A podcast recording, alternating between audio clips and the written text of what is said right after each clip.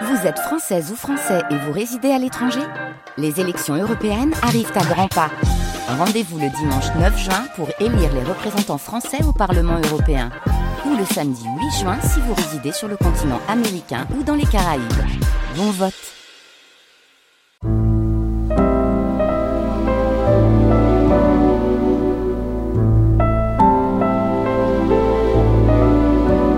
Les Nuits de France Culture,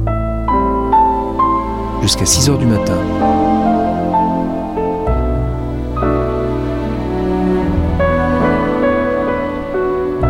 France Culture la nuit, une mémoire radiophonique. En deux mille quatorze, Charlot a cent ans, mais en mille neuf cent soixante-neuf, Charlie Chaplin n'en avait lui que quatre-vingts. Né peut-être le seize avril mille huit cent quatre-vingt-neuf, Charlie Chaplin avait encore, l'année de Woodstock et de la mort d'Ho Chi Minh, des projets que son état de santé l'empêcha de mener à bien. La Comtesse de Hong Kong restera finalement son dernier film.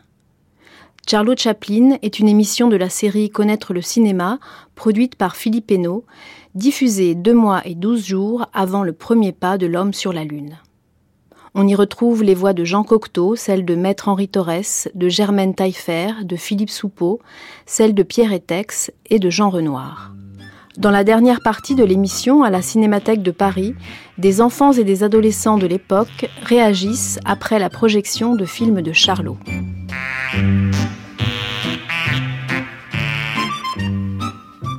Charlot Chaplin. Une émission de Philippe Esnault, assistée de Nicole Guesveller.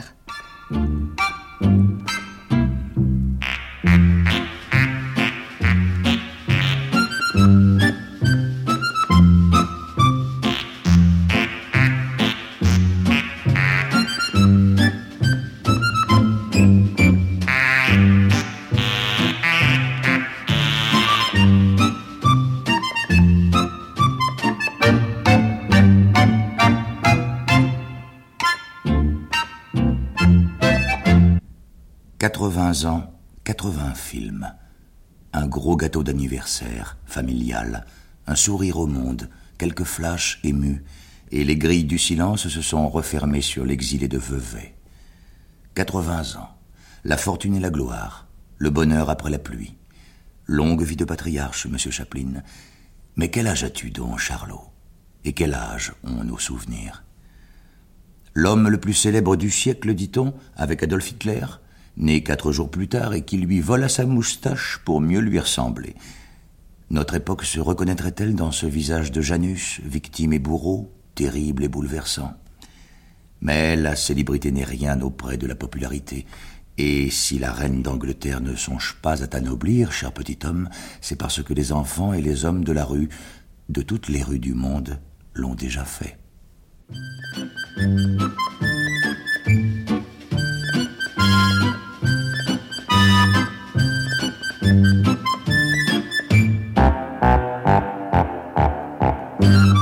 Le petit homme. Blaise Cendrars. C'était en mille neuf cent quinze au bois de la Vache, par une nuit d'automne pluvieuse et détrempée.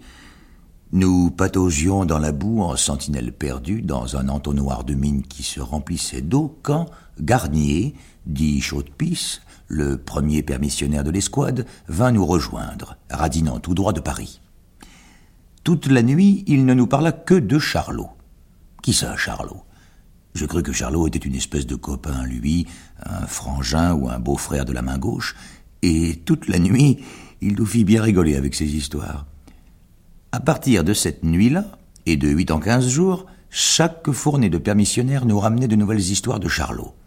Et nous autres pauvres bougres qui attendions toujours notre tour de partir en Perme, nous nous faisions drôlement enguirlander quand nous posions des questions pour savoir ce qu'il y avait de neuf à Paris. Tout le front ne parlait que de Charlot. À la roulante, au ravitaillement, à la corvée d'eau de Pinard, le téléphoniste au bout du fil, la liaison du P C, le vague-mestre qui apportait les babillardes, et jusqu'à ces babillardes elles-mêmes, d'un copain à l'hosto ou d'une marraine de guerre distinguée, ne nous parlait que de Charlot. Qui ça, Charlot ? J'en restais rêveur. J'aurais bien voulu connaître ce nouveau poilu qui faisait se gondoler le front. Charlot, Charlot, Charlot, Charlot, dans toutes les cagnas, Et la nuit, l'on entendait rire jusqu'au fond des sapes, à gauche et à droite, et sur toute la ligne de feu. On se trémoussait, Charlot, Charlot, Charlot. Un jour, ce fut enfin mon tour d'aller en permission. J'arrivais à Paris. Quelle émotion en sortant de la gare du Nord, en sentant le bon pavé de bois sous mes godillots, et en voyant pour la première fois depuis le début de la guerre des maisons pas trop chahutées. Après avoir salué la Tour Eiffel, je me précipitais dans un petit cinéma de la place Pigalle. Je vis Charlot.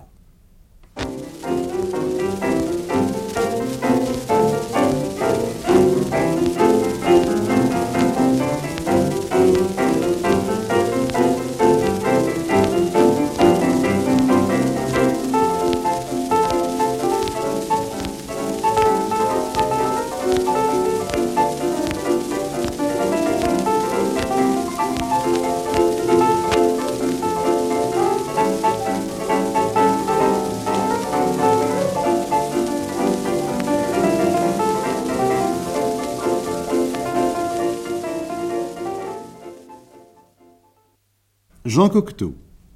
Oui, j'ai rencontré Chaplin sur les mers de Chine, sur le bateau des... nous transportait ensemble. Il voyageait avec Paulette Godard, il était inscrit comme moi-même sur le livre de bord, il avait cru que mon nom inscrit sur le livre de bord était une blague, moi j'avais cru que le sien était une blague, nous ne bougions pas de nos cabines. Et le soir, après dîner, j'avais dîné en bas, on frappe à la porte de ma cabine, j'ouvre, c'était... Euh, Charlie Chaplin, ou plutôt Charles Chaplin. Il veut qu'on l'appelle Charles Chaplin. Son nom vient du peintre français Chaplin.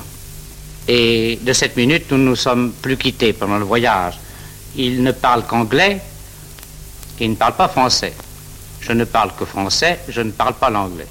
Il a fallu que nous inventions euh, une langue. Et c'était assez facile pour lui, puisqu'il est mime. Et euh, pour moi, c'était plus difficile, mais enfin... Quand on a Chaplin devant soi, rien n'est plus facile que d'inventer une langue de mime. Paulette Godard parle très bien le français. Alors quelquefois, je lui demandais de nous venir en aide. Et elle disait, euh, en buvant son cognac, « Ah non, parce que comme ça, vous ne dites que les choses essentielles. » Chaplin est euh, très, très différent de, de Charlot. Et je ne pouvais pas faire de rapport entre cet homme rouge à boucle blanche et le petit homme blanc à boucle noire. C'est à tel point que un jour j'étais malade, il était dans ma cabine et il s'est mis à jongler avec des oranges. Et je lui ai dit, comment tu sais jongler? Je ne pensais plus que Charles Chaplin était Charlot. De même, pendant la convalescence de cette maladie, il venait dans ma cabine et il me jouait des scènes coupées de Modern Times, parce qu'il coupe beaucoup de scènes. Il dit là-dessus une chose magnifique. Il dit, quand j'ai fini mon film, je secoue l'arbre et les fruits trop mûrs tombent. Il disait une autre chose merveilleuse. Comme je lui parlais de ses crises de tristesse et que je lui en demandais la raison, il me dit, euh, je suis triste parce que je suis devenu riche en jouant un rôle de pauvre. Maintenant, c'est inutile de vous parler du Chaplin que tous connaissent. Et j'aime mieux vous dire euh, des choses plus intimes. Par exemple, ses préférences, ses préférences pour ses films. C'est euh, Vie de Chien et Charlot Soldat. Euh, les miennes, mes préférences, c'est La Ruée vers l'or et Monsieur Verdoux. Mais tout est beau chez Chaplin. En première ligne, cet extraordinaire Monsieur Verdoux, auquel les gens ont décidé de ne rien comprendre, et où il est formidable que Chaplin, en pleine gloire, s'éloigne de son personnage célèbre, comme il s'éloigne des autres à la fin de tous ses films.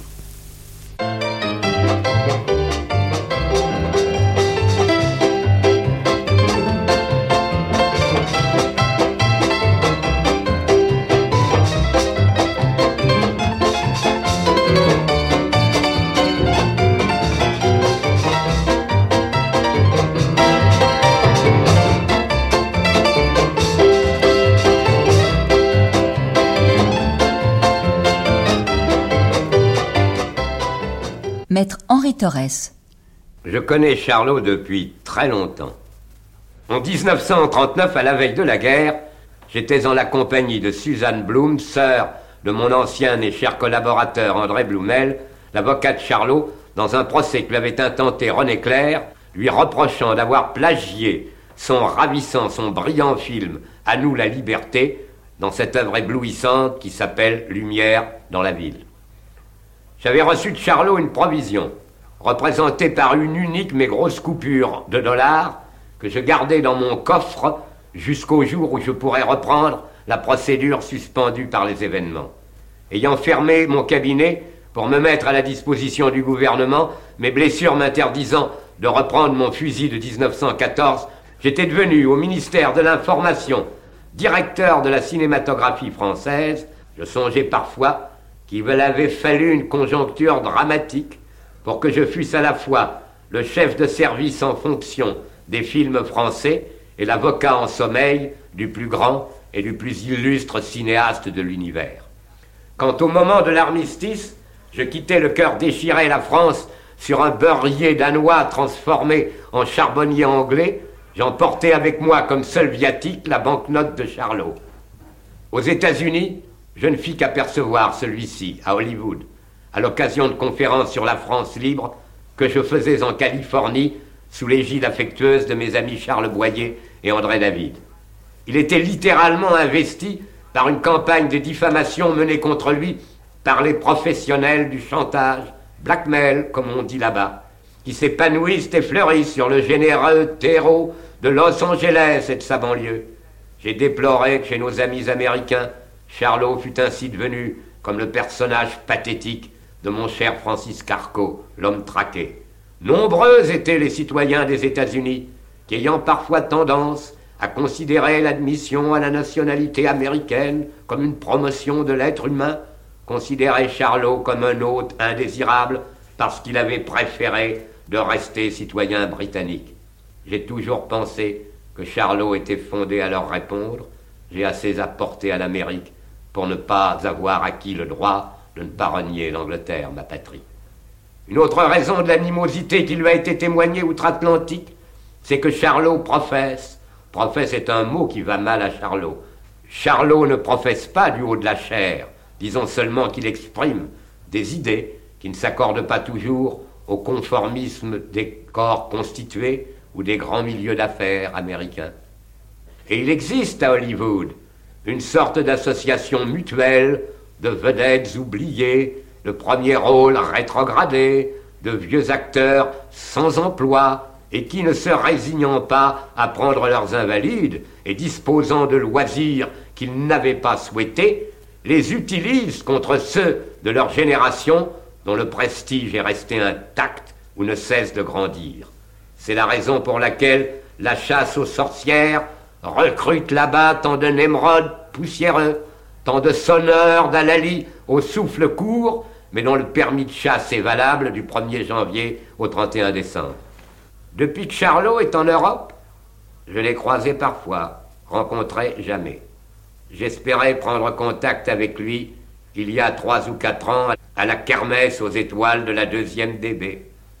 Il n'y est pas venu, semblant préférer les galas de la gentry et du noble faubourg de Charlot. Il est ainsi devenu Charlie Chaplin.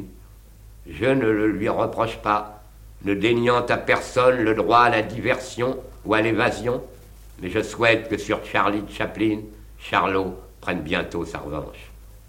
Charlot, c'est un grand moment de l'histoire contemporaine. Quand à travers le monde, les grandes organisations économiques se raidissaient et se concentraient, quand les régimes gagés sur le respect de l'homme par l'homme subissaient l'assaut du despotisme ou de la dictature, quand la conspiration des mécanismes et des armes laissait entrevoir des risques terribles dont personne, où qu'il fût, n'était assuré d'être exempt, un clown longtemps perdu dans la figuration obscure d'un théâtre londonien est venu apporter un grand secours moral et un grand réconfort. Il est venu mettre son génie comique aussi vif et aussi léger dans l'expression que grave en profondeur, au service de la misère et de la liberté.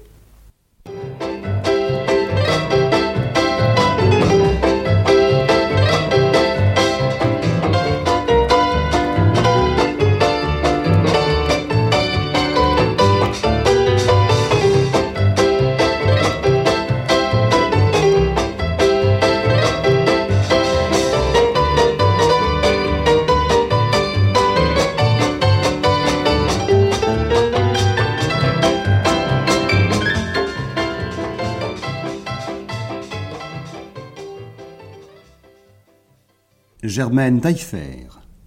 Elle était venue de, d'Hollywood à New York pour son procès de divorce avec cette femme Lytagret, oui, la mère des deux garçons qui lui avait fait des ennuis. Ça a été la, la période la plus noire de sa vie. Oui. Il, a, il, avait, il était dans un état de découragement, de cafard épouvantable. Et comme il était très intimement lié avec mon mari, il s'ennuyait tellement chez son avocat qu'il venait passer toutes ses journées chez moi. Il s'amenait à dix heures du matin, il en repartait à trois heures du matin. Il téléphonait trois ou quatre fois chez son avocat pour savoir comment les choses se passaient et, avec les, les, et il restait à la maison la, la plupart du temps. Mais comme mon mari, à ce moment-là, travaillait, faisait des dessins, était toute la journée à sa table de travail, pour s'occuper, Charlie et moi, nous avions décidé de faire de la musique à deux pianos. J'avais déjà remarqué qu'il jouait facilement du piano et je lui demandais qu'est-ce que c'était. Il me disait « Oh, mais c'est rien, c'est, c'est, c'est de moi, c'est de moi, c'est pour m'amuser. » Et je, c'était très drôle parce que tel qu'on le connaît, ce n'était pas étonnant de voir qu'il y avait un mélange de, de, d'italianisme, de roulade et de, de, de sentimentalisme à l'italien, et en même temps, un côté satique était très très très évident. Ayant découvert ça, je me suis mis à, à l'entraîner, à l'encourager dans ce, dans ce style-là, et je lui ai dit « Mais pourquoi ne faites-vous pas vous-même la musique de, de vos films ? C'est, c'est, c'est tellement vous, c'est, c'est tellement pareil à ce personnage que vous êtes, c'est tellement l'expression complète de ce que vous êtes. » Mais non, mais je n'ose pas, je ne sais pas écrire la musique, je n'ai jamais écrit la musique. Alors je lui ai dit mais qu'il y avait assez de musiciens en Amérique pour lui remettre ses partitions au nez.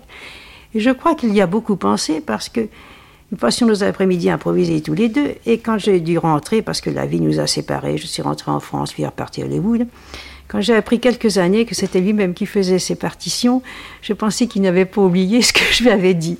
Et ça m'a fait très plaisir parce que tout de même, c'est, c'est un personnage assez complet.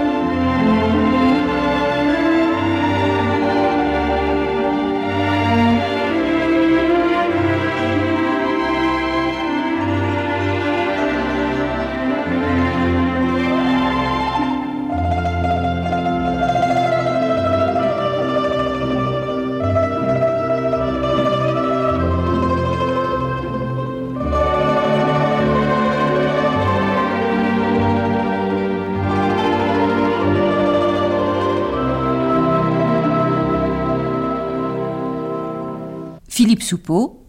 J'en veux beaucoup à Charlie Chaplin, qui a eu le génie de créer un mythe, et le mythe de notre époque, car Charlot est le héros de notre temps, d'avoir tué ce mythe. Euh, d'être créateur d'un mythe, c'est déjà prodigieux, mais d'être l'assassin d'un mythe, c'est quelque chose de consternant. Et je ne suis pas assez méchant, assez cruel comme le serait Charlot, pour ne pas dire que c'est une chose extrêmement grave. Je ne vois pas Cervantes tuant Don Quichotte. Je ne vois pas euh, Defoe tuant Robinson Crusoe. C'est extrêmement grave, après avoir donné un mythe à l'humanité, de le tuer. Il est extrêmement difficile de savoir comment se survivre.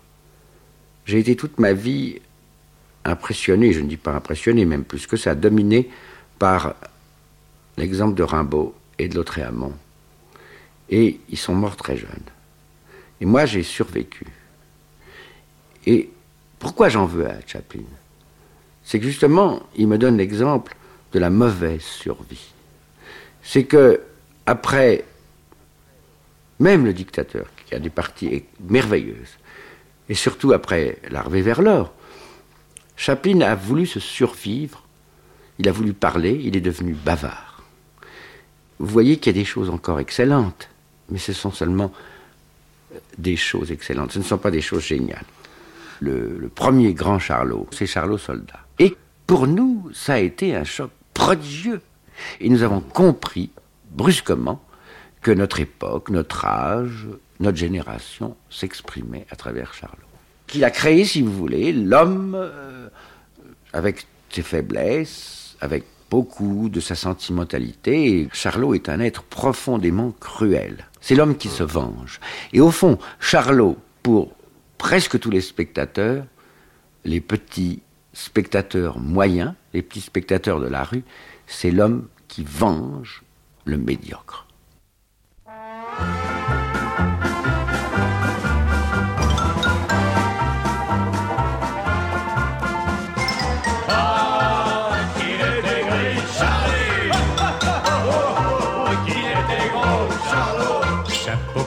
Sur la tête, tirant sur ses manchettes, dans le bar le plus chouette de Passy, sifflant du black and white avec du jus de tomate et des filles vachement bad, c'est Charlie. Tandis qu'il fait la fête, y en a un qui le guette par-dessous sa casquette à carreaux, buvant de la bière brune et plutôt deux fois qu'une avec les femmes qui fument, c'est Charlot. Ah, il était gris, Charlie. Oh, il était gros, Charlot. Quand le bar ferme ses portes, le voilà qui se porte vers chez lui sans escorte dans la nuit. Si sa cuite est fameuse, son humeur est heureuse, sa démarche soigneuse, c'est Charlie. Mais près de la palissade, y en a un qui le regarde tenant d'une main gaillarde son couteau. Le regard un peu mauve, le sourire en guimauve. On va voir qui qui cause, c'est Charlot.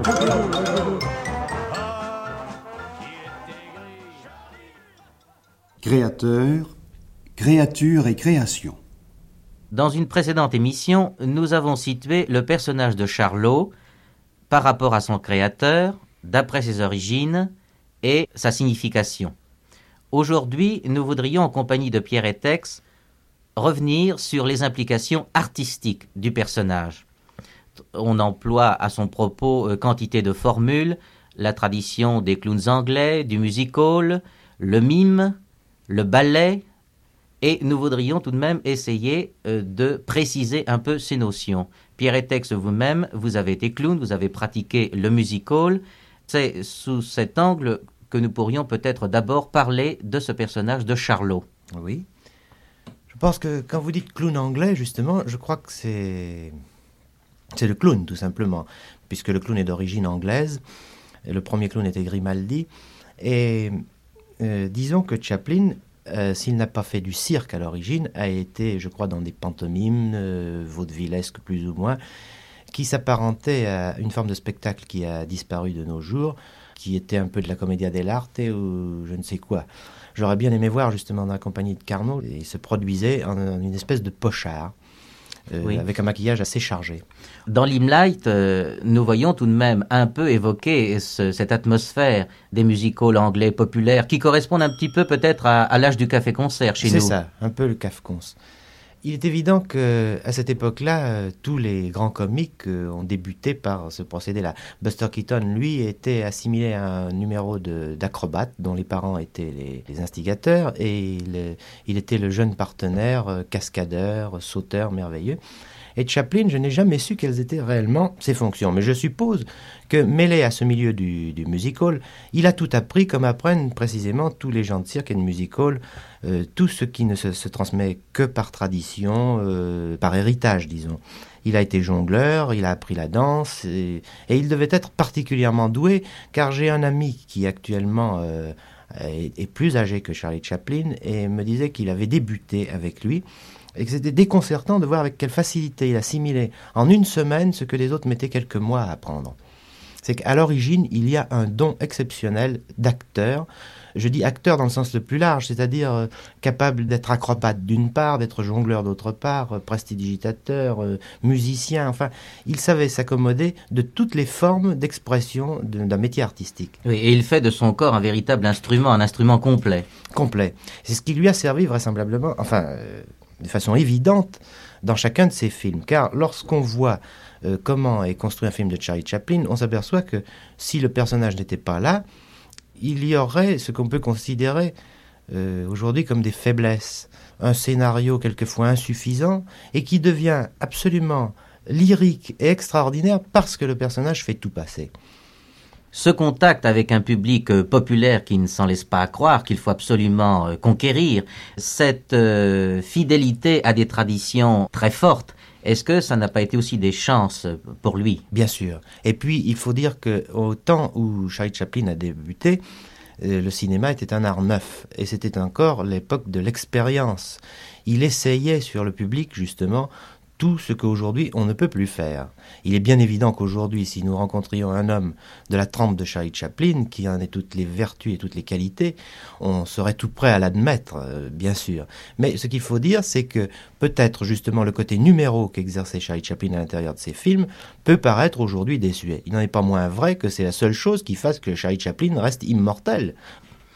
Est-ce que vous ne pensez pas aussi qu'une de ses chances, de ce point de vue de l'invention, a été la concurrence extraordinaire qui a régné parmi ses comiques à l'âge d'or américain des années des dix-huit vingt-neuf? Absolument, absolument. Et s'il s'est dégagé du nombre, c'est précisément pour toutes les raisons qu'on pourrait lui reprocher aujourd'hui, à savoir que le personnage socialement n'est pas tellement intéressant, puisque aujourd'hui on entre largement dans, dans une forme d'idéologie, quelle qu'elle soit, dans un sens ou dans un autre. On voudrait absolument faire de Charlie Chaplin un messager, un homme qui, justement, a défendu des théories politiques ou autres. Je crois qu'en fait, c'est l'homme, psychologiquement parlant, qui est le plus intéressant, en profondeur. Et c'est précisément parce qu'il a débattu des sujets qui ont touché euh, toutes les couches de la société à une certaine époque, qu'il est resté, à travers cette concurrence, justement, et malgré cette concurrence, le nom que tout le monde connaît. Charlot est un personnage universel. Oui. Dans quelle mesure pensez-vous qu'il a été marqué par ces traditions euh, du spectacle, euh, cirque, musicaux, le cafconce, euh, dans son physique, euh, dans ses gags, euh, dans sa défroque, dans son style? Le personnage tout entier, oui, absolument. Il, est, il y a euh, chez Chaplin un amour du spectacle qui se retrouve à l'intérieur de ses films même. Je peux dire, dans la construction même, il y a toujours un numéro ou plusieurs numéros qui pourraient être des numéros de music-hall. Je prends la danse des petits pains, je prends le barbier du dictateur, du dictateur je prends euh, David et Goliath, qui sont soit des choses empruntées à la pantomime, qu'il a sublimée, disons, soit du fruit de son imagination pure. Et Calvero, dompteur de puces. De alors, Calvero, dompteur carrément... de puces, qui est un grand classique, oui. En fait, et cetera. Il y a donc un souci constant de faire à l'intérieur de ces films du spectacle. Et il est le spectacle lui-même, car à tous les instants, il a une force d'attraction exceptionnelle. On, on ne peut pas lâcher Charlot des yeux. Charlot, metteur en scène, c'est vis-à-vis des autres comédiens cette nécessité absolue d'imprimer constamment sa propre personnalité, de la, la faire transparaître à travers ses interprètes. Il n'est pas comme Keaton, par exemple, qui met en scène un ouragan à l'intérieur de ses films, dans euh, Steamboat Bill Junior, ou de, de grands morceaux de bravoure comme dans Les Sept Chances, et cetera. Il est, lui, le personnage qui endosse absolument tout. Si Charlot n'est pas là, il n'y a plus de spectacle. Si Keaton n'est pas là, il peut rester quelque chose en tant que mise en scène. Évidemment, Chaplin a créé essentiellement, à l'époque du cinéma muet, euh, ce qui justifie la formule, n'est-ce pas, la pantomime lumineuse. Euh, Chaplin a d'abord été un prodigieux mime. Ouais. Comment le situez-vous, comment le jugez-vous de ce point de vue? Mais... Je vous dis, pour moi, c'est un tout. C'est un homme de spectacle. Et quand je dis ça, je crois que je résume absolument tout ce que je veux dire. C'est, c'est un homme qui est non seulement un mime, mais il y a toujours une qualité professionnelle qui déborde sur l'autre et qui s'enchaîne parfaitement avec l'autre. C'est l'harmonie complète. Charlie Chaplin est un danseur classique. Charlie Chaplin est un mime. Charlie Chaplin est un jongleur. C'est un musicien. C'est un acrobate extraordinaire. Il a toutes ces qualités-là qui font de lui l'homme de spectacle. C'est pourquoi... Je pense que si on disait seulement que Charlie Chaplin est un mime, ce serait un non-sens, car euh, Chaplin n'est pas seulement un mime dans le sens où il avait une servitude à cause du cinéma muet, mais s'il, aujourd'hui, devait euh, s'exprimer dans un langage, ce qu'il a fait d'ailleurs dans, dans ses films les plus récents, il nous montre que l'art de l'acteur, pour lui, reste très important. Il ne cherche pas à tricher en donnant euh, au gag une certaine efficacité comique suffisante en elle-même. Il nous montre à tout instant que sans l'acteur, une situation comique ne peut pas se défendre. Il l'a fait justement dans La Comtesse de Hong Kong, où euh, Marlon Brando et Sophia Loren sont le reflet de Charlie Chaplin, acteur. Il faut tout de même dire un mot aussi de sa conception du gag. Ce qui est très frappant, c'est l'utilisation des objets. Justement, c'est une chose qui appartient à tous les comiques. L'utilisation de l'objet est très différente selon la nature des individus. Par exemple, chez Keaton, l'objet est hostile et il se bat contre l'objet. Charlie Chaplin se sert de l'objet. Et euh, pour exemple, la, la fameuse danse des petits pains euh, qui est archi connue et dont on a si souvent parlé et dans tous les sens, je crois que justement euh, est, est l'illustration type de ce que fait Charlie Chaplin avec les objets. Il prend un objet et le détourne de sa... De son, utilité de son utilité première pour en faire du spectacle. Alors que Keaton, dans le Navigator, lorsqu'il a un jeu de cartes mouillé, ne peut pas arriver à distribuer les cartes. Les cartes ne sont pas magiques, les cartes ne sont pas exceptionnelles, il ne fait pas un château de cartes exceptionnel. Il épluche le jeu de cartes complètement et il ne peut plus s'en dépêtrer. Et c'est le reflet exact de, ce, de l'utilisation de l'objet chez Keaton. Oui, euh, c'est donc euh, une assimilation personnelle de certaines traditions et repensée à travers un tempérament, car vous sentez tout de même absolument. Dans ces gags euh, des effets traditionnels qui sont revus et corrigés. Absolument, absolument. De plus, quand on voit à l'origine les idées qui ont inspiré les gags de Chaplin, euh, on s'aperçoit parfois que c'était toujours apparenté à des numéros de music-hall. Je pense au cirque, par exemple. Lorsqu'il devient lui-même un objet, lorsqu'il devient un automate, il y avait au music-hall à l'époque des gens qui faisaient des numéros d'automates. Lui, il l'a mis en situation et il fait un numéro d'automate merveilleux sur la façade d'un manège, d'une façon assez remarquable. Effectivement, dans la plupart des films de Chaplin, tout au moins les courts-métrages, on a l'impression qu'un fil conducteur extrêmement mince permet de relier des effets comiques, des gags et même des numéros inspirés du music-hall. Cela dit, le cinéma apporte un certain espace et une utilisation euh, fabuleuse des objets, par exemple un escalier mécanique, un grand magasin, et cetera. Il semble que Chaplin utilise ce monde des objets et l'univers qu'il crée d'une façon euh, personnelle. Euh, on revient toujours à l'homme qui subit ou qui fait, et il donne tout de même à son univers une ambiance, une coloration personnelle, euh, souvent émotionnelle et poétique. Absolument. Il y a paradoxalement encore chez Chaplin un souci constant d'être en représentation et une certaine gratuité dans le gag. Et paradoxalement, de cette gratuité du gag naît un climat qui nous, nous fait nous attacher au personnage sur un plan humain. C'est-à-dire que les choses qu'il fait sont assez exceptionnelles, et étant donné euh, sa position sociale ou le contexte mélodramatique dans lequel il se trouve, il devient un personnage tendre auquel on s'attache. Pourquoi ? Parce qu'il est, euh, comme tous les Augustes de cirque, le fameux personnage bafoué qui, au moment le plus inattendu, euh, joue merveilleusement d'un instrument de musique, et surpasse euh, le, le partenaire qui est le belâtre, justement, et qui, pour qui tout est acquis. Oui, est-ce qu'il n'y aurait pas une remarque à faire au passage? C'est le prodigieux narcissisme de Charlot, ah, qui oui. ramène toujours tout à lui. Tous les autres personnages sont finalement des faire-valoir à un moment ou l'autre. Continuellement, absolument. Alors que, justement, c'est peut-être sa particularité. Les autres ont joué beaucoup plus avec des personnages secondaires qui devenaient de temps en temps les personnages de premier plan. Euh, Chaplin a toujours attiré toute l'attention sur lui, c'est ce que je disais tout à l'heure. Euh, on ne peut pas cesser de regarder Charlot dans un film, c'est impossible. Il est arrivé à capter complètement l'attention du spectateur. Et euh, justement, à l'intérieur de ça, on peut dire qu'il se dégage un climat assez exceptionnel, poétique, mais poétique dans le vrai sens du terme, car la notion de poésie est une chose qui me trouble beaucoup actuellement. Euh, on pense que la poésie, c'est euh, des choses plus ou moins niaises. Et en fait, la poésie, c'est quand Keaton essaye de vider un seau d'eau au fond de la mer. Euh, chez Charlot, il y a aussi cette poésie et qui appartient vraiment à ces grands comiqueurs. Et cette poésie, chez Charlot, est non pas dans la trouvaille du gag comme chez Keaton, mais dans sa propre personnalité, dans sa manière d'être. C'est-à-dire que Chaplin, qui se fait cuire un œuf à la coque dans le cirque, n'est-ce pas, ou courant après une poule pour récupérer un œuf, c'est un moment poétique pour moi. Et je ne sais pas exprimer pourquoi, mais il se dégage de ça une poésie évidente. Personnellement, Pierre Étaix, avez-vous été influencé euh, par le personnage de Charlot et le style de Charlot ? Oh...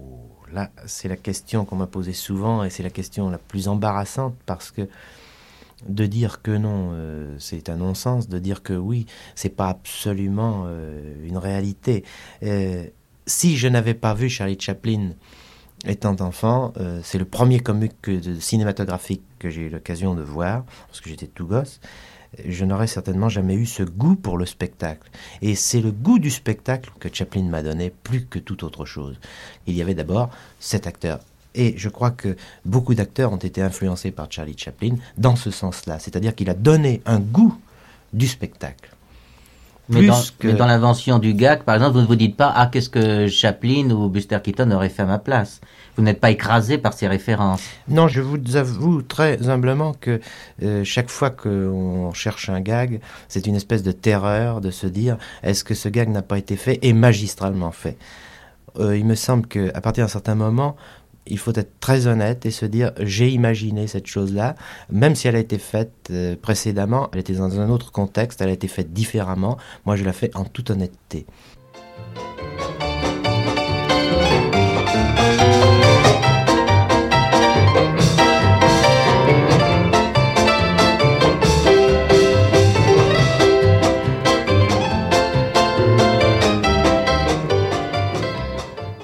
Servi par la fortune, la gloire et son génie, Chaplin fut probablement l'auteur de films le plus libre et le plus complet. Scénariste, gagman, interprète, réalisateur, musicien et monteur, il a donné à son œuvre une personnalité d'autant plus forte qu'il s'y livrait tout entier. Mais si l'on salua tout de suite le mime et le prodigieux spectacle qu'il offrait, des réticences apparurent vite au sujet du cinéaste. Pour beaucoup, Charlot technicien se contente d'enregistrer un spectacle qui possède sa valeur en soi, sans que l'expression cinématographique y ajoute quelque chose. Jean Renoir a bien voulu nous donner son sentiment à ce propos. Je crois qu'il faut considérer le cas de Chaplin d'une façon plus générale. Le cas de Chaplin, c'est le cas de tous les créateurs, autant qu'il y ait des créateurs sur cette terre. En réalité, l'artiste ne crée pas, il rassemble des éléments. Mais il les rassemble à son idée, suivant son goût, suivant ses méthodes, suivant son inspiration. Lorsque l'artiste est un grand artiste, le résultat de ce rassemblement, c'est la création d'un petit monde à part, d'un monde petit ou grand, mais enfin d'un monde, d'un monde qui n'est pas tout à fait le vrai monde, mais d'un monde qui se trouve modifié par l'artiste. Or, Chaplin, évidemment, a créé un monde. Certains pensent qu'il aurait peut-être pu utiliser plus ou moins les ressources de la technique cinématographique. Moi, je, ne, je n'accepte pas du tout cette, cette réticence. Je pense que lorsque l'on arrive à créer un monde comme il l'a fait, et un monde non seulement composé de maisons, de pierres, d'arbres et d'herbes, mais un monde composé d'êtres humains. Les films de Chaplin se déroulent Dans, dans une planète qui est évidemment la Terre, mais une Terre revue par Chaplin. Et ça, c'est extrêmement important. C'est exactement ce qui est arrivé à tous les grands peintres, à tous les grands artistes, à tous les grands musiciens, euh, aux poètes. Oui, voilà le mot lâché. Chaplin est un poète. Alors, pourquoi s'abuserait-il à, à faire de la technique cinématographique, puisqu'il atteint la poésie sans s'en préoccuper? Il aurait bien tort. D'abord, qu'est-ce que c'est que la technique cinématographique? Il me semble que l'essentiel est de pratiquer le langage. Cette technique, il est évident qu'il faut la savoir par cœur, il faut jongler avec, et puis il faut l'oublier. Or, Chaplin pourrait jongler avec la technique cinématographique, mais s'il ne le fait pas, c'est tout simplement parce qu'il n'en sent pas le besoin. La création du monde de Chaplin restera l'une des créations les plus, les plus fantastiques de notre époque. C'est un milieu aussi important que le milieu, disons, des romans de cap et d'épée qui ont créé un style au théâtre. C'est aussi important que, que le style du cirque.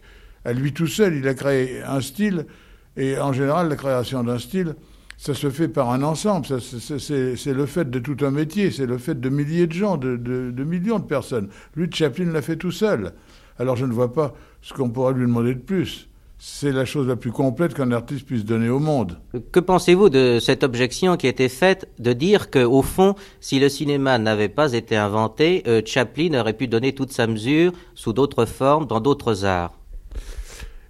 Je n'en sais rien, étant donné que ça n'est pas arrivé. Mais je sais que c'est arrivé au cinéma. Parlons de technique. Il y a une forme de technique cinématographique que beaucoup de gens négligent et qui me semble essentielle. Ce sont les questions techniques concernant le rythme. Il y a un rythme cinématographique, ça existe. Or, Chaplin le connaît à fond. Ses personnages sont rythmés comme pour un ballet. Mais attention, pas un ballet pour l'opéra, pas un ballet de musique, un ballet de cinéma, un ballet d'images. On peut décomposer les mouvements de Chaplin lui-même et de ses personnages comme euh, on décomposerait une, une pièce de Mozart. alors ça, c'est de la grande technique. Oui, à votre avis, il a tout de même su créer un espace-temps, il y a un univers, une ambiance, un style. Absolument. Prenons par exemple Monsieur Verdoux.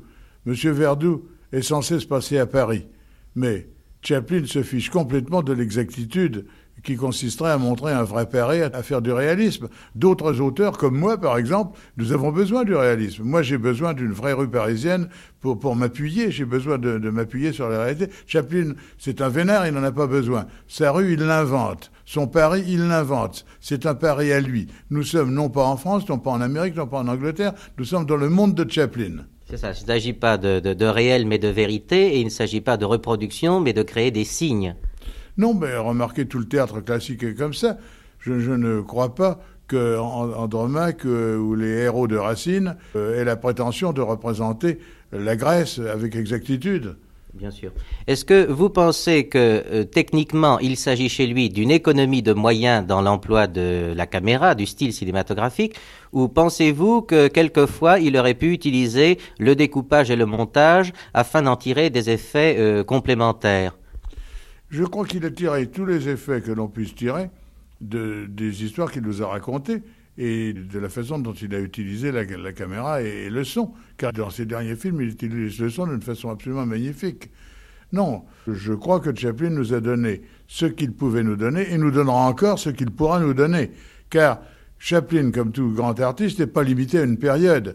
On est grand artiste et on continue et on continue et on s'enrichit et on s'enrichit. Or, Chaplin s'enrichit et j'attends de lui de nouvelles choses qui, j'en suis sûr, m'éblouiront. Oui. Alors très souvent, à ces objections, on a répondu qu'il y a des effets d'angle, de cadrage, de décor, des effets d'accéléré, des effets de montage, et cetera dans son œuvre, mais que surtout, il y a une pièce à conviction qui démontre que Chaplin est un très grand créateur de cinéma, c'est l'opinion publique, où pratiquement on ne le voit pas, et qui révèle un, un homme qui possède à fond le sens de l'expression cinématographique. On parle très souvent notamment des effets d'ellipse de l'opinion publique. Est-ce que vous pensez que ce film, qui a été considéré comme un grand chef-d'œuvre du cinéma muet, est-ce que c'est cet exemple que vous choisiriez pour démontrer que Chaplin est un véritable créateur derrière la caméra ? Je choisirais cet exemple et j'en choisirais bien d'autres. D'ailleurs, je ne crois pas que les créateurs soient les prisonniers d'un langage. J'ai l'impression que si M. Chaplin ne nous avait pas raconté des histoires avec de la pellicule sur un écran, il nous les aurait racontées autrement. Alors naturellement, chez Chaplin, il y a, il y a un mélange, comme chez tout créateur, comme chez tout être humain. Il y a Chaplin lui-même et il y a la tradition qu'il suit.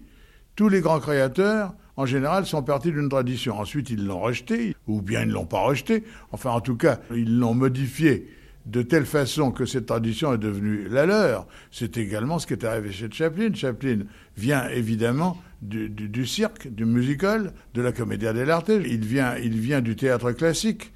Mais tous les éléments de ces différents arts, il les a malaxés et il en a fait quelque chose de personnel et s'appliquant directement au cinéma. Il est de mode actuellement de comparer Chaplin à un certain nombre d'autres grands comiques américains de la même époque, Buster Keaton par exemple. Pensez-vous d'abord que ces comparaisons aient un sens et quelle est à votre avis la marque personnelle de Chaplin par rapport à ses grands rivaux ? Je trouve que ces comparaisons n'ont pas de sens, ça ne veut rien dire du tout. Buster Keaton est un immense artiste, il est Buster Keaton. Chaplin est un artiste prodigieux, c'est un grand créateur, c'est le maître du cinéma de son époque, et puis voilà, il est d'un côté, Buster Keaton est dans, est dans un autre domaine, ils sont grands tous les deux. Euh, je voudrais appuyer sur un, une caractéristique de Chaplin qui fait que les critiques euh, peuvent avoir beau jeu con, contre lui, c'est que Chaplin est un aristocrate. Or l'aristocratie, ça se vend très difficilement. L'aristocratie, ça consiste à nager dans des sphères supérieures, dans des sphères où tout le monde ne peut pas atteindre. Et c'est le cas de Chaplin. Chaplin est un aristocrate, c'est ce qui fait qu'on l'a fichu à la porte de Hollywood. Le cinéma commercial ne pouvait pas garder Chaplin. Il fallait rejeter Chaplin comme on rejette un abcès. Or, cet aristocrate, ne se plaisant pas, ne pouvant pas s'assimiler au monde commercial du cinéma, a également peut-être du mal à s'assimiler au monde tout court. Mais cette aristocratie est le gage que ça durera. Je suis convaincu que dans deux cents ans, on verra les films de Chaplin et on les aimera. Merci Jean Renoir.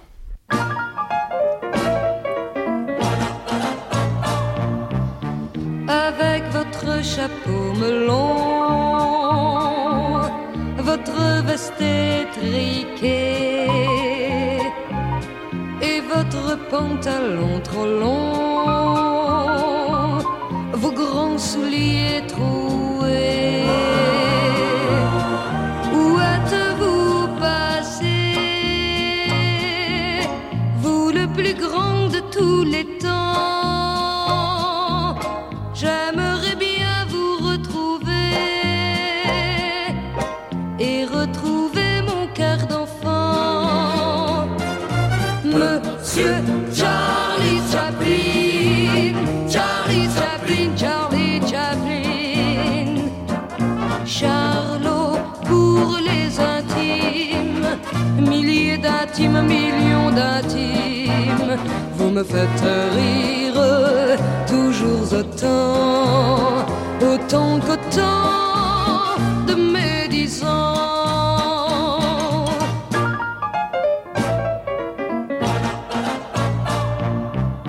Avec votre canon roseau, la moustache carrée, pour moi vous étiez le plus beau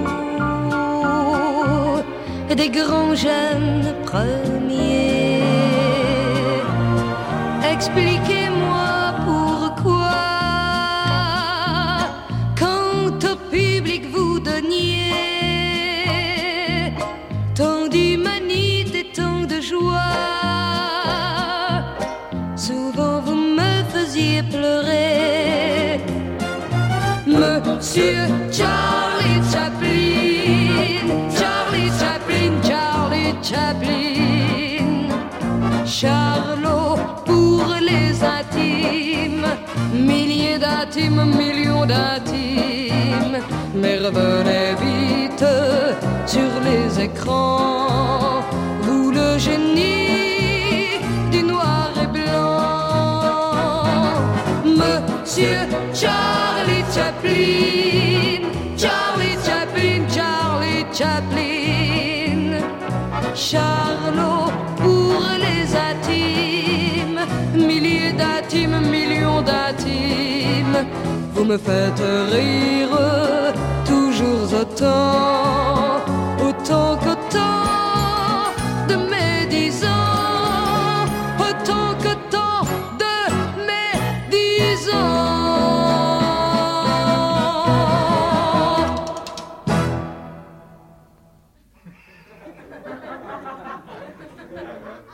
Charlot, quel âge as-tu ? Il y a seulement une quinzaine d'années, à l'époque de Limelight, critiquer Chaplin, son personnage, son œuvre, surprenait et souvent choquait comme un blasphème. Ne pas aimer Charlot, c'était ne pas aimer le cinéma, avoir perdu l'esprit d'enfance, ne pas savoir rire et pleurer. Bien sûr, il y avait quelques dissonances, même en France, où on lui voit un véritable culte. Un André Suarez condamnait le cœur ignoble de Charlot. Monterland, lui, dénonçait chez Charlot un manque de noblesse et de virilité. Mais ces cas étaient isolés et ces réactions ne déclenchaient guère de polémique. Encore une fois, elles surprenaient. Les choses ont, paraît-il, changé. J'ai pu moi-même le constater, une partie de la jeunesse actuelle ne rit plus devant certains Charlots et même ne comprend plus. Certains jeunes, dans les milieux populaires notamment, lui préfèrent Laurel et Hardy. Dans les milieux plus intellectuels, Buster Keaton. Pour vérifier l'ampleur de cette attitude, nous avons voulu faire une expérience. Nous avons donc réuni un certain nombre de jeunes dans la salle de la Cinémathèque de la ville de Paris, des jeunes de la région parisienne, et nous leur avons projeté Charlot dentiste, Charlot et Fatty en bombe, Charlot mitron, Charlot vagabond, Charlot marin et un classique, Le Pèlerin. Eh bien, nous allons maintenant enregistrer très librement leur réaction. Ça m'a fait beaucoup rire. Euh, Surtout que je ne les connaissais pas. Là, généralement, je les connais, les Charlots, et c'est, c'est rare que j'en vois que je ne connaisse pas. Et ceux-là, tu en c'est... as vu beaucoup? Oui. Euh... Où est-ce que tu les vois? Bah, ici, ou des fois à la télévision. Oui. Ou dans d'autres cinémas. Oui. Est-ce que tu préfères quand les Charlots euh, sont sonorisés? Là, nous les avons exprès projetés muets comme ils étaient à l'époque. Mais est-ce que tu préfères quand c'est sonorisé? Bah, ça dépend. Ça dépend. Et qu'est-ce que tu préfères chez Charlot, là, par exemple, ce soir? Bah, quand il, quand il tombe ou quand il fait des, des acrobaties euh, de cascadeur. C'est l'acrobate qui te plaît? Oui, oui. Et Est-ce... puis les gestes aussi. Oui. Est-ce que ça te plaît quand il y a des bagarres, des poursuites? Pas tellement. Moins? Moins.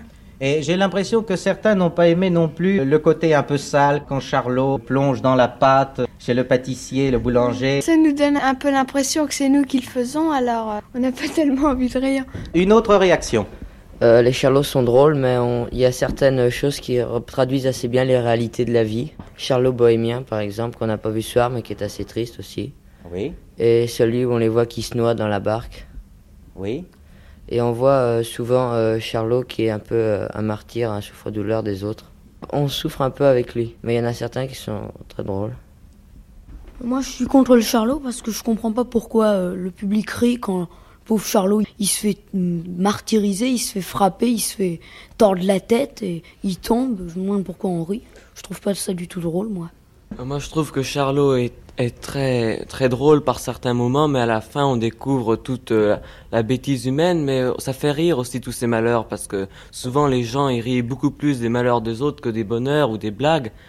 J'aime beaucoup son côté un peu triste, martyr. C'est, c'est surtout ça qu'on apprécie chez lui. Et oui. Sa pantomime aussi, surtout. Il joue très bien la pantomime. Les jeunes, ils, souvent, ils rigolent plus, tandis que les... Les gens d'un certain âge, ils comprennent mieux et ils réagissent mieux à, à certains problèmes de Charlot. C'est pas des méchancetés qu'il fait, c'est pour... Euh, ils essayent de nous amuser oui. en, en, faisant, en nous en rire, en faisant tomber des tartes à la crème. Là, il y en a pas, mais y a, quand ils tombent dans le pétrin, puis que ça colle, tout ça, ben, c'est pas... Moi, ça me dégoûte pas. Oui. Il essaye de oui. nous faire rire. Lorsqu'on se met en, ré- en état de réceptivité, franc par rapport à la poésie, on trouve dans les films de Charlot un renouvellement euh, toujours constant, euh, un renouvellement dans les sentiments, les états d'esprit que exprime Charlot dans des scènes semblables apparemment. Je crois qu'il y a une raison pour que beaucoup de personnes ici et certains jeunes n'aiment pas Charlot. D'abord, les temps ont évolué. Je crois que j'aurais vu ces films Quel, euh, peut-être euh, cinquante ans avant, je les aurais peut-être aimés. Mais maintenant, avec tous les deux Funès, enfin, et tous les autres films drôles qui... Oh, oh, oh. Vas-y, vas-y, vas-y. Laissez dire, s'il vous plaît. Euh, qui sont venus, je sais pas, moi, les nouveaux gags me font, me font rire et les anciens me font plus rire. Oui. Est-ce que c'est parce que c'est la technique du cinéma muet qui te paraît vieillotte ou est-ce que c'est l'inspiration? Ah, pas du tout, c'est l'inspiration. Oui. Les tartes à la crème, c'est peut-être Charlot qui les a inventées, mais on les a vues peut-être cent fois dans d'autres films. Oui. Alors maintenant que je revois, que je vois des tartes à la crème dans Charlot, j'en ai ras le bol, moi. À mon sens, De Funès se démodera dix fois plus vite qu'un Charlot. Si quelqu'un voit de la poésie dans les trois ou quatre courts-métrages de tout à l'heure, eh bien je le dis franchement, il a de la chance. Dans Le Pèlerin, d'accord. Est-ce que les jeunes préfèrent quand Charlot est méchant, comme nous l'avons montré au début de la séance, ou quand il est victime ? Je préfère quand il est victime parce que il a des effets de visage extraordinaires. Et par exemple, euh, à peu près vers la fin du Pèlerin, quand il se remet à courir derrière le, le cavalier avec son bouquet de fleurs, c'est, je trouve ça vraiment euh, formidable. On parlait, on parlait tout à l'heure de, de la silhouette de Charlot. Je trouve que lui-même est, est déjà une caricature. Bon, cette espèce de pantalon euh, en accordéon, euh, cette canne euh, qui se tord, euh, ce, ce chapeau melon euh, qui, qui ne colle pas avec le reste de son vêtement, c'est déjà une caricature de toute la société qui est autour. Et moi, à propos de Charlot, je ne parlerai pas de morale, mais c'est une sorte de, de philosophie, de, de regard sur la vie. Qu'est-ce qu'il signifie ou qu'est-ce qu'il essaie de nous dire? Bien, il, il montre la, l'absurdité du monde et... C'est, c'est pas c'est pas si pessimiste que ça parce qu'il il s'en amuse, il finit par il finit par en rire. Ça c'est que il c'est, il fait une caricature là.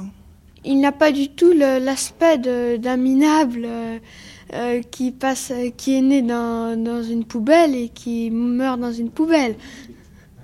À mon avis, ce n'est ni un clochard ni un aristocrate déchu, parce que je pense, euh, c'est dommage qu'on n'ait pas passé le Kid ce soir, mais vraiment, euh, dans le Kid, euh, on voit qu'il, qu'il sent la misère, parce qu'il est passé par là, et en plus, euh, dans ces films, on, on, peut-être ce qui nous fait dire que c'est un aristocrate déchu, c'est qu'il est très intelligent. Mais à mon avis, là, là c'est un jugement très sévère que je porte sur Charlot, c'est qu'au départ, c'est, c'était un bonhomme, bon, ben, il, il a traversé la misère, il s'en est sorti, il a fait des films, il fallait voir dans quelles conditions il les faisait, et puis euh, c'est devenu ce qu'on appelle un bourgeois maintenant, et alors euh, c'est un, un monsieur qui garde ses films pour lui, euh, il est très content, mais c'est, c'est Chaplin, c'est plus Charlot. Avec les femmes, moi je le trouve plutôt naïf, un peu simplet, il, il sait un peu gauche, il sait pas comment agir, il, il offre des petites fleurs toujours, il sait pas quoi faire, il tourne un peu autour du pot, il, il hésite, euh, mais il, c'est, c'est très charmant comme personnage quand, oui. Quand il commence à, à tourner, euh, il sait pas quoi faire, il s'éloigne, il revient, et puis généralement il, il, quand il revient c'est trop tard, euh, elle, où elle est partie. Et c'est très naïf, c'est, c'est très touchant comme, comme action, bon, comme il geste. Il est timide et fleur bleue. Oui, un peu. Tout le monde a l'air de me tomber dessus parce que j'aime pas les charlots. non, non, non, mais, mais tu non, n'es pas tout seul. Hein. Défends-toi, défends-toi. Mais voilà ce, qui, ce que je trouve euh, un peu illogique, c'est que ceux qui sont venus ici, c'est parce qu'ils aiment les charlots. Si, disons, j'ai des camarades dans ma classe qui n'aiment pas les charlots. Quand on leur a proposé « tu veux venir voir un film de Charlot ce soir », ben, ils ont dit « pas la peine, moi j'aime pas ça ». Tout à l'heure, on disait que c'était un cinéma muet, mais moi je trouve que c'est pas trop muet parce que quand euh, il est dans Le Pèlerin, quand euh, il raconte l'histoire, euh, le serment, je crois, alors il imite, c'est un géant à côté d'un, d'un petit nain, et, tout, et puis ils se battent, ben, on peut comprendre sans parole. Moi, si je suis venue, si je suis venue voir euh, du Charlot, c'est pas pour réfléchir, mais pour rire. Oui. Il n'a pas ri. Mademoiselle. Moi, je trouve que quand on voit du Charlot, il ne faut surtout pas parler de lui tout funeste, il vaut mieux l'oublier. Mais euh, ça fait plutôt penser à, à Étaix. Alors vraiment aux clowns, aux vrais clowns. Mais moi, je trouve ces gangs qui sont, ils ne sont pas méchants. Parce que quand euh, y en a, quelqu'un reçoit de la crème dans l'œil, ben, c'est pas trop méchant. Bien sûr, euh, après on voit que ça colle, ça, qu'il l'enlève avec peine. Et puis Charlot, il essaye et ch- chacun en prend un petit peu.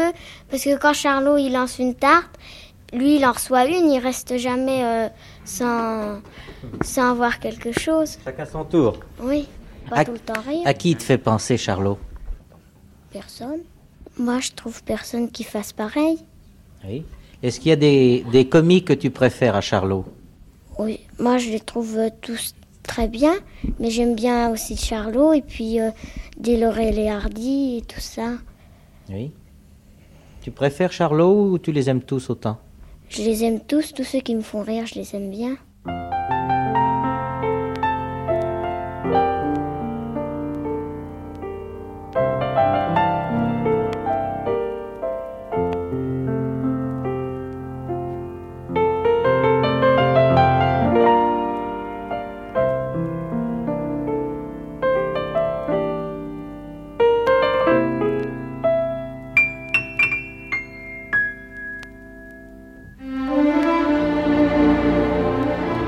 C'était Charlot Chaplin, une émission composée par Philippe Esnault, assistée de Nicole Guesveller, à l'occasion du quatre-vingtième anniversaire de Charlie Chaplin. Avec la participation de Pierre Étaix et Jean Renoir. Des témoignages de Blaise Cendrars, Jean Cocteau, Henri Torrès, Germaine Tailleferre et Philippe Soupault, extraits de la phonothèque de l'O R T F. Illustration sonore, vous avez pu entendre des extraits de la musique de La Comtesse de Hong Kong et de Limelight, composée par Charlie Chaplin. Les chansons Charlie Charlot de Jean-Claude Darnal et Monsieur Charlie Chaplin de Billy Nancioli, chantées par Martine Beaujou. Charlot Vadrouille de Nino Nardini et des airs de Vienner et Doucet. Lecteurs, Jacques Degore, Claude Herval et Pierre Mascaro.